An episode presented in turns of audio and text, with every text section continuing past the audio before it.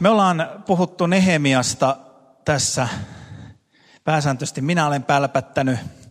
Anne, Anne viimeksi puhui ja sanoi, sanoi, että täällä on ainakin yksi henkilö, joka ei ole nukkunut viime yönä. Ja, ja oli sitä mieltä, että mä en ole saanut unta, kun mä oon jännittänyt sitä, että minkälaisen saarnan Anne pitää. Ja, ja tuota, mutta täytyy sanoa, että sen saarnan jälkeen mä nukuin tosi hyvin sitten, että, että vaikka edellinen yö menikin miten meni, niin tuota, sitten kuitenkin jälkikäteen kyllä, kyllä sain unen ihan, ihan hyvin, että ei, ei mitään hätää. Ja tuota, toivottavasti tämäkään ei niin paljon häiritse täältä, että voitte olla ihan rauhassa. Mutta siis Nehemia on, on meidän aiheena ja ollaan menty johtajuudesta ja siitä vähän, mitä, mitä se Nehemia johtajuus ja aina vedetty vähän laajemmalle ja, ja oikeastaan semmoinen pelko oli alun perin, kun me mietittiin tätä Nehemiaa, että onko se liian johtajakeskeinen kirja – mutta nimenomaan tänään on ajatus siitä, että puhutaan siitä, että mikä on sinun paikkasi. Ja siihen sinun paikkaan semmoinen hyvä osviitta luku on Nehemian, äh, semmoinen voisiko sanoa tylsin luku. Eli, eli tuota, meillähän on raamatussa sukuluetteloita ja ne vaikuttaa tylsiltä, mutta jos kuulkaas ihan oikeasti rupeatte niitä lukemaan ajatuksella, niin ne on tosi mielenkiintoisia. Ja, ja tuota, samoin Nehemiassa on tämmöinen valtava luettelo kolmannessa luvussa, missä yksinkertaisesti sanotaan, että luettelo muurin rakentajista. Ja siellä ei montaakaan sanaa ole välissä. Siellä luetellaan, että nämä rakensi siitä, sinne ja nämä tästä tonne ja, ja tämmöiset osallistu tähän muurin, muurin rakentamiseen. Eli puhutaan, puhutaan siitä muurin konkreettisesta rakentamisesta. Kuka oli mukana siinä ja millä tavalla? Ainoastaan yhdessä kohdassa sanotaan, että ää, seuraava osuutta korjasivat tekoalaiset, mutta heidän ylimyksensä eivät nöyrtyneet tekemään työtä Herralle. Eli yksi porukka oli siellä, joka ei nöyrtynyt tekemään työtä Herralle. Mutta muuten käydään hyvin kronologisesti läpi koko kansa, jotka rakensivat ja tekivät muuria. Ja mikä se muuri on? Mä ajattelen, että se muuri on herätys. Ja kyllähän meidänkin ajatus pohjimmiltansa siinä, mitä työtä me tehdään, niin on olla mukana Jumalan herätyksessä. Ja ne ihmiset, jotka aikoinaan rakensivat Nehemian muuria, olivat mukana Jumalan herätyksessä. Eli olivat viemässä Jumalan vankkureita eteenpäin ja herättelemässä kansaa ja tekemässä herätystä. Voi kuulostaa vähän karkealta sanota tekemässä herätystä. Mutta mitä enemmän mä oon kristittynä elänyt, niin sitä enemmän mä oon tullut siihen johtopäätökseen, että ihmeitäkin tehdään. Eli ihmeetkin kaipaavat tekijäänsä herätyskin kaipaa tekijäänsä. Eli pitää lähteä tekemään, pitää lähteä työhön mukaan. Eli kaikki tämä kaipaa tekijöitä. Ja mä kirjoitin tuossa siitä semmoisen paimenen kirjeen, jos joku huomasi niin tästä jalkapallojoukkueesta. Eli, eli sen esimerkin pohjalta. Ja monesti siellä jalkapallomaailmassa, kun pojan joukkueen kanssa on käyty siellä sun täällä, niin on kokenut se, että tuntuu aika mahdottomalta moni asia. Mutta sitten kun laitetaan hynttyyt yhteen ja lähdetään rakentamaan jotakin juttua, niin syntyy jotakin aivan valtavaa. Ja loppuviimeksi monesti moni ihme, moni ihmeellinen asia tapahtuu siitä, että me laitetaan hynttyyt yhteen ja yhdessä tuumin lähdetään tekemään jotakin asiaa. Tietysti Jumalan johdatuksessa. Mutta monesti meillä on hieman tapana semmoinen ajatella, että joku jossakin jotenkin tekee. Tai Jumala jollakin tavalla niin kuin koukkaa ikään kuin jostakin ja tekee. Mutta kyllä kysymys on siitä, että me olemme tekemässä. Me olemme mukana siinä, että syntyy herätystä. Eli me emme anna herätystä, tai loppuviimeksi sitä teekään, mutta Jumala toki antaa meille herätyksen. Mutta Jumala kysyy sitä, että olemmeko me mukana hänen herätyksessä. Haluammeko me olla mukana herätyksessä? Mä tiedän, että tähän maahan on nyt niin kuin viimeisen voisiko sanoa kuuden, seitsemän vuoden aikana niin kuin koko ajan on puhuttu siitä, että tulee herätys ja tulee valtava herätys ja koska se tulee ja täällä se herätys on ja tuolla se herätys on ja, ja sielläkin se herätys on ja kun, me, kun siellä on se, niin siellä on sitten se valtava herätys ja jos siellä ei ole sitä, niin sitten siellä ei ole herätystä. Eli, eli meillä on koko kristikunta täynnä tätä herätyspuhetta. Mutta kyllä herätys on täällä, jos me haluamme olla mukana siinä herätyksessä. Ja Nehemian kohdalla, näiden rakentajien kohdalla kysymys oli siitä, että he olivat mukana rakentamassa Jumalan seurakuntaa, rakentamassa herätystä, olivat mukana siinä herätyksessä. Eivät niin ajatelleet, että se herätys tulee joskus, vaan että se herätys on nyt. Meillä on herätys, mutta että haluammeko me olla mukana siinä herätyksessä. Ja kuten Nehemiasta näkyy, niin aina on kysymys kahdesta asiasta. Aina on kysymys kansasta, eli aina on kysymys seurakunnasta, mutta aina on kysymys myös yksilöstä. Ja kaiken herätyksen pohjana on toisaalta se, mistä joskus aikaisemmin jo puhuin Nehemian kohdalta, se, se tietynlainen kolmio meidän elämässä, rukous, almut, paasto, mutta meidän henkilökohtainen herääminen. Minä henkilökohtaisesti herään ja rakastun Jeesukseen niin suunnattomasti, että minä haluan olla siinä mukana, mitä hän on tekemässä. Eli tämä on se pohja kaikelle. Mulla on ollut aika ihmeellinen viikko tällä viikolla ja, ja tuota välillä, välillä tuntuu, että tuohon kun tänään istuin, niin mulla oli semmoinen olo, että kiitos Jumalalle, että mä oon tässä.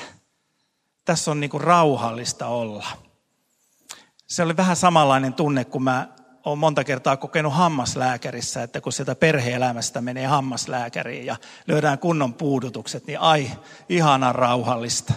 Kukaan ei häiritse mua millään tavalla. Eli, eli vähän oli semmoinen samanlainen, samanlainen tunne, että aivan ihanaa, että mä saan olla tässä ja mä saan levätä tässä saarnatessani. Niin kuin huomaatte, minäkin nukun. Eli se minun lapsuuden rukous siitä, että minä saisin horrossaarnaamisen armolahjan, niin se on totta. Mutta mä oon tavannut mielenkiintoisia ihmisiä tällä viikolla. Ja yksi semmoinen mieleenpainova ihminen oli, oli tämmöinen henkilö, joka on asunut pitkään ulkomailla ja tuota, on muuttanut Suomeen. Ja kun hän muutti Suomeen, niin hänellä oli yksi näky, hän ostaa kirkon. Ja sitten kun hän muutti Suomeen, niin tuota, hän osti kirkon ja, ja tuota, hän on muokannut siitä kirkosta jotain sellaista, jossa tuota, jonne on hyvä mennä. Hän on äärimmäisen rakastunut Jeesukseen tämä ihminen. Ja mä luulen, että moni ulkopuolelta katsoo, että se on jollakin lailla hullu tai tyhmä tai sillä on jotakin mennyt tosi pahasti pieleen. Ainakin se on harhaoppinen ihan varmasti. Ja jotakin muutakin tällä ihmisellä on, on niin kuin vialla. Mutta hän on halunnut tehdä tilan, jonne kaikki kristityt saa tulla. Palvelemaan meidän Herramme Jeesusta Kristusta. Ja mun meneminen sinne kirkkoon oli semmoinen, että siellä oli sivusalissa valtava määrä pöytiä, niin kuin meilläkin tuolla on, on pöytiä. Ja sinne pöytään oli katettu hienot servetit, hienot kahvikupit. Siellä oli, oli kuivakakut ja siellä oli jokaisella kohdalla tehty sämpylät valmiiksi. Ja mä istuin sitten sinne, kun mut vietiin kahville. Ja kysyin, että ketäs nämä muut on, jotka tänne tulee, kun täällä on koko sali täynnä. No noita ihmisiä tulee tuolta kadulta. Noita ihmisiä tulee tänne ja niitä varten on katettu. Ja kyllä niitä ihmisiä sitten alkoi tulemaan. Ja tämä ihminen on jotenkin äh, puhuu mulle siitä äärimmäisestä rakastumisesta Jeesukseen. Äärimmäisestä halusta olla, olla tuota Jeesuksen oma, palvella Jeesusta, rakastaa Jeesusta ja olla mukana herätyksessä. Hän on muun muassa ostanut, ostanut tuota, tämmöisen klassisen teepussin. Ja hän on tehnyt sitten semmoisen tempun, että hän on tarjonnut sitä kaikille kristillisille seurakunnille, että ottakaa käyttöön. Arvatkaa, mikä oli tulos. Ketään ei kiinnosta. Siellä makaa pussi. Pussi tuota takapihalla, koska ei kristittyjä kiinnosta millään tavalla. Mutta hän oli rakastunut Jeesukseen ja sitä samaa mä toivon meille jokaiselle. Että me voisimme olla Jumalan herätyksessä mukana sillä lailla, että me rakastuisimme Jeesukseen. Ja siihen on oikeastaan tietynlainen, voisiko sanoa, reitti. Ja vaikka sitä synnistä ei saisi puhua mitään ja se pitäisi jotenkin kauniisti kiertää, niin kyllä se reitin alkupäässä on se, että me tunnustamme syntisyytemme. Ja me otamme vastaan anteeksi annon. Ja me suostumme siihen, että me olemme, meille on annettu anteeksi. Ja me otamme vakavasti sen, että Jeesus Kristus on antanut meidän synnit anteeksi. Se on aivan ensimmäinen ja tärkein asia. Joku, mä toivon, että joku voi sen tehdä tänään ensimmäistä kertaa, mutta kyllä me elämässämme tulemme monta kertaa siihen pisteeseen, että me tulemme Jeesuksen jalkojen juureen ja saamme pyytää anteeksi. Saamme pyytää, että Jumala armahtaa meidät. Me voimme tehdä kaikkea kristillisessä seurakunnassa, mutta me emme voi tehdä mitään, ellemme ole saaneet kokea, että me olemme saaneet anteeksi. Ja siihen liittyy myös se, että me armahdamme itseämme. Mä olen itse ihminen, joka tekee ja touhaa koko ajan jotakin. Ja se mun tekeminen ja touhaaminen johtuu siitä, että mulla on hirveän vaikea antaa itselleni anteeksi. Ja mulla on hirveän vaikea ymmärtää sitä, että Jumala on antanut mulle anteeksi. Koska musta tuntuu, että jos mä vielä vähän enemmän yritän ja teen, niin, niin sitten mä saan anteeksi. Mä luulen, että monen kristityn kohdalla on, on tämä kova maa, niin kuin mun kohdalla, että, että tuota, on hirveän vaikea ymmärtää, että mulle on tosiaan annettu anteeksi. Ja mä saan armahtaa myös itseni. Ja mä saan uskoa, että se anteeksianto koskee minua. Mä toivon, että tässä maassa olisi sellainen tilanne, että jos me ajatellaan sitä Jeesusporttia, tai millä nimellä sitä nyt kutsutaan, mistä me menemme noin kuvannollisesti Jeesuksen jalkojen juureen, saamme anteeksi. Että se portin edusta olisi raivattu toisista kristityistä, jotka määrittelevät siinä portin edessä, että kun sinä hypit tietyn esteradan, niin sitten sinä pääset tuosta portista sisälle vaan että se portin edusta on auki ja siitä portista saa kävellä vapaasti sisälle. Ja saa kokea se, että minut on armahdettu. Nimittäin se, että jos me tehdään tämmöisiä esteratoja Jeesusportin eteen, niin se vaan lisää sitä oloa, että mä en pysty ottamaan armahdusta omalle kohdalle. Ja mä toivon, että mun ei tarvitsisi olla siinä syytettyjen listalla, joka on kasannut esteitä siihen portin eteen. Mutta se, että kun pääsee siitä portista eteen, niin se seuraava vaihe on se, että me siirretään syrjään se, joka ei ole Jumalan pyhästä hengestä. Me teemme työtä sen eteen, että me kuulemme Jumalan sanan ja siirrämme pois sen, mikä ei ole Jumalan pyhästä hengestä. Meidän kristikunnan tämän päivän yksi suurimpia ongelmia on se, että kun me tulemme uskoon, me tulemme armahdetuiksi, niin me ajattelemme, että me saamme armahdettuina lähteä toteuttamaan kaikkea sitä, mitä me olemme elämässämme toteuttaneet ennen sitä armahdusta. Ja näin meistä tulee hyvin nopeasti kovia, äärimmäisen tuomiohenkisiä ja kamalia kristittyjä jotka ajattelevat, että kun minä teen näin ja kun minä poika jyrään ja minä nyt saarnaan, niin kyllä nämä ihmiset tästä sitten tulee uskoa. Ja ne on niin kovapäisiä vaan, että, että vaikka ne on mulle mahdollisia, niin ne on Jumalallekin mahdottomia. Ja, ja me, meistä tulee semmoisia tyrannosauruksia, jotka jyrää kaiken allensa. Ja yksikään ihminen ei saa kokea Jumalan armoa. Eli kyllä me tarvitsemme sitä, siinä Jumalan herätykseen tulemisessa, että me teemme työtä itsemme kanssa. Kuuntelemme Jumalan ääntä, että nyt Marko, tämä on se asia, joka sinun tulee panna pois. Tämä on sun elämässä semmoinen asia, että tästä sä saat tehdä parannusta. Tästä sä saat tehdä parannusta. Tämän asian sä saat jättää. Ja kuinka usein sitä joutuu jättämään aika monta kertaa, että se jää. Mutta se on yksi sellainen väylä. Mä en saarnaa lakia, vaan nimenomaan armoa. Ja mun lempiajatuksia, minkä on varmaan monta kertaa jo täälläkin toistanut, että me ollaan armosta pelastettuja, mutta me ei olla armosta halvaannutettuja. Eli, eli Jumala on armosta pelastanut meidät, mutta se ei tarkoita sitä, että me ymmärrämme Jumalan armon väärällä tavalla ja me jämähdämme paikoillemme ja unohdamme hengellisen elämän. Unohdamme sen, että meidän tulee kuitenkin kilvotella ja Jumala on kutsunut meidät tekemään tekoja. Eli Jumala on kutsunut meidät tähän herätykseen mukaan. Ja siinä me saamme olla parannuksen paikalla.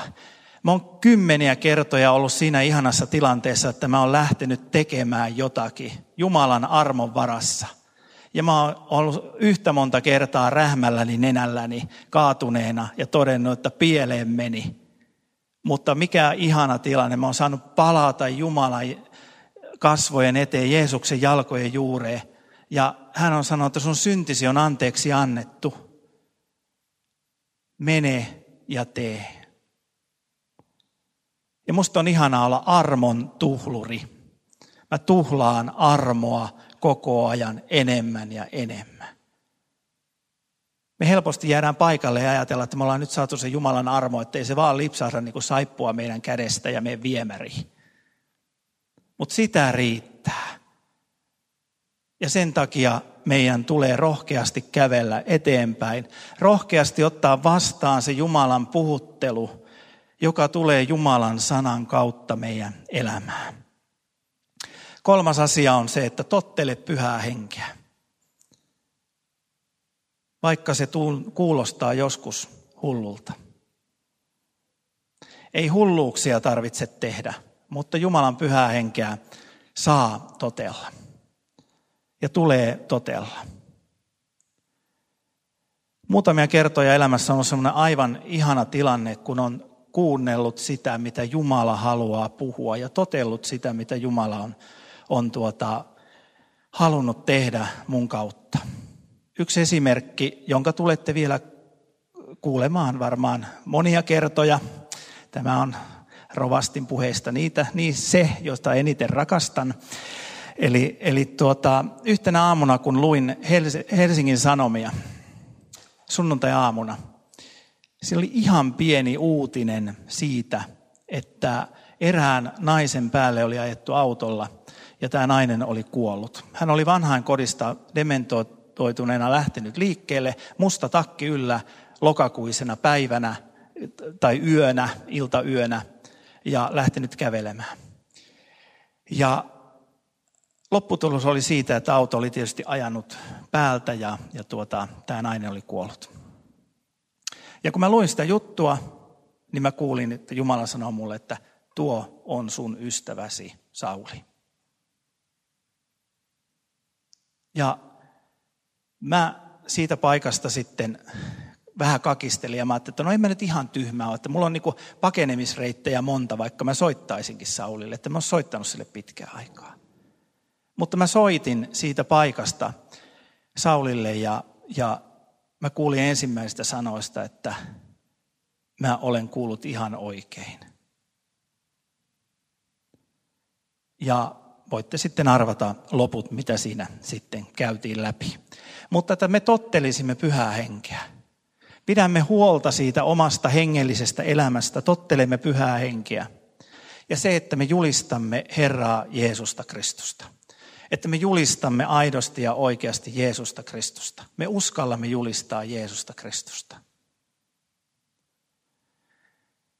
Vaikka me tekisimme sen jollakin uudella tavalla, jollakin ihmeellisellä tavalla, joka vaikuttaa hullulta, mutta että me uskaltaisimme julistaa aidosti Jeesusta Kristusta.